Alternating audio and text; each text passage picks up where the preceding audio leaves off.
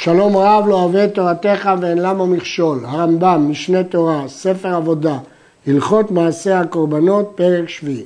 מצוות עשה לעשות החטאות כמצוותן האמורה בתורה. אמרנו ששיטת הרמב"ם במניין המצוות למנות כל סוג של קורבן כמצווה בפני עצמה. הרמב"ם נוקט פה חטאות, לשון רבים, שלא כמו בפרק הקודם עולה לשון יחיד, כי יש שני סוגי חטאות, חטאת הנאכלת וחטאת הנשרפת.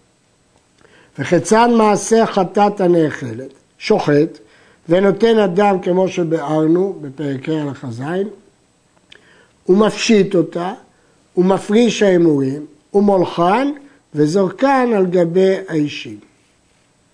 מפשיטים קודם הוצאת ההימורים כדי שלא יטנפו ההימורים בשיער של העור. ואם רצה ליתן את ההימורים בכלי כשמוליכה למזבח, נותן. משמע יכול להוליך את ההימורים למזבח בכלי או ביד. ושאר בשרה נאכל לזכרי כהונה בעזרה. וכיצד מעשה החטאות הנשרפות? שוחט וזורק הדם שלהם כמו שביארנו, ואחר כך קוראן, הוא מוציא את ההימורים, למרות שכל הפר נשרף, אבל קודם הוא מוציא את ההימורים, ונותן אותם בכלי, ומולחן, וזורקן על גבי האישים. זה הקורבן, ההימורים זה הקורבן. הוא מוציא שאריתם חוץ לעיר ומנתחין אותם שם כנדחי העולה באורם ושורפים אותם שם בבית הדשא. שים לב, לא להתבלבל. עולה, עולה כולה כליל, אבל היא עולה כולה כליל על המזבח, אבל החטאות הנשרפות, רק ההימורים עולים על המזבח.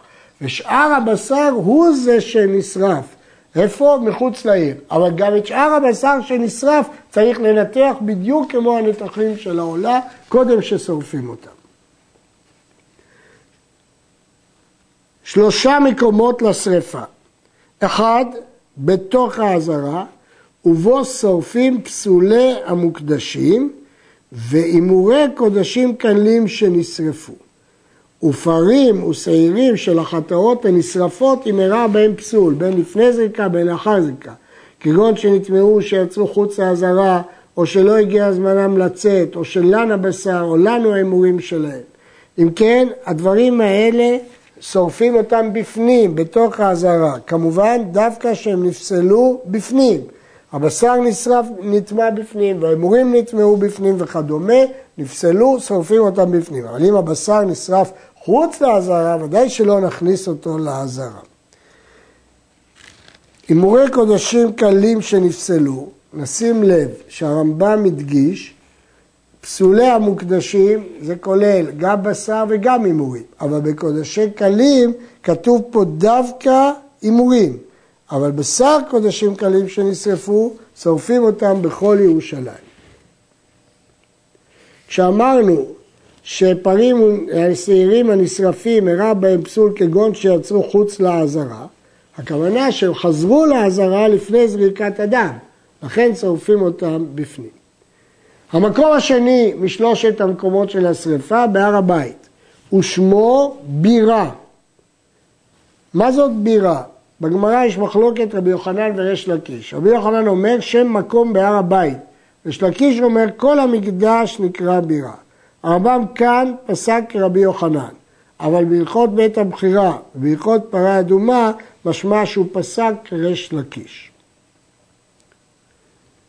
מה עושים בבירה? ובו שורפים חטאות הנשרפות אם אירע בהם פסול אחר שיצאו בעזרה. אז לא נכניס אותם חזרה פנימה, שורפים אותם בבירה, דהיינו בהר הבית.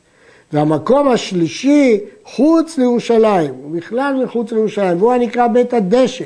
ושם שורפים חטאות הנשרפות בזמן שהן נשרפות כמצוותן. אחרי שזרקנו את הדם והקטרנו את ההימורים, מוציאים אותם לבית הדשן מחוץ לירושלים ושם שורפים אותם. יש אומרים שצריך לשרוף על הדשן ממש. ושרפת כל הנשרפים כשרה בזר ובלילה, זאת לא עבודה. זר יכול לשרוף ובלילה אפשר לשרוף. וכל הנשרפים חוץ לעזרה, כל העצים כשרים לשרפתם. אפילו בקש וגבבה, שנאמר על העצים באש, אש מכל מקום. ולמה נאמר עצים? להוציא את הסיד ואת הרמץ. סיד רותח, רמץ חם, אפר חם, אסור לשרוף. צריך עצים. המשנה במסכת פסחים אומרת ששרפו את זה בעצי המערכה. למה? כדי שלא לבייש את מי שאין לו עצים. חטאת העוף, כיצד הייתה נעשית? מולק אותה בקרן דרומית מערבית כמו שביארנו, בפרק ו', ויורד בציפורנו עד שיחתוך הסימנים או רוב אחד מהם. בעולה היה צריך לחתוך את שניהם, בחטאת מספיק רוב אחד. ואינו מבדיל הראש מן הגוף, שלא כמו בעולה. ואם הבדיל, פסל ולוקש, ומה הוא מלק ראשו מול עורפו ולא יבדיל. זה לאו מפורש שלא מבדילים בחטאת והוא לוקה מכיוון שזה לאו שיש בו מעשה. רש"י מסביר שהפסול להבדיל, האיסור להבדיל הוא למלוק יותר מסימן אחד. ברור שהרמב"ם לא מסכים, כי הוא כותב פה עד שיחתוך הסימנים או רוב אחד. אז מה זה לא להבדיל? לא להבדיל, לא לחתוך לגמרי, להפריד את הראש מהגוף. ועיזה מדמה על קיר המזבח למטה מאמצעו. הזעה של חטאת העוף היא למטה מחוט הסקרה, עולת העוף למעלה. ושערי הדם מתמצים על היסוד, שנאמר והנשאר בדם ימצא על יסוד המזבח. אם כן, את שארית הדם צריך יימצא אל יסוד המזבח, מכלל שהנתינה על קיר שהשיירים שלו מתמצים אל היסוד, וזהו קיר התחתון. מהגמרא משמע שהיו שתי פעולות, הזעה ומיצוי, וכך משמע גם מהרמב"ם. מזה מדמה על קיר המזבח למטה, ושערי הדם מתמצים על היסוד. מה ההבדל בין הזעה למיצוי?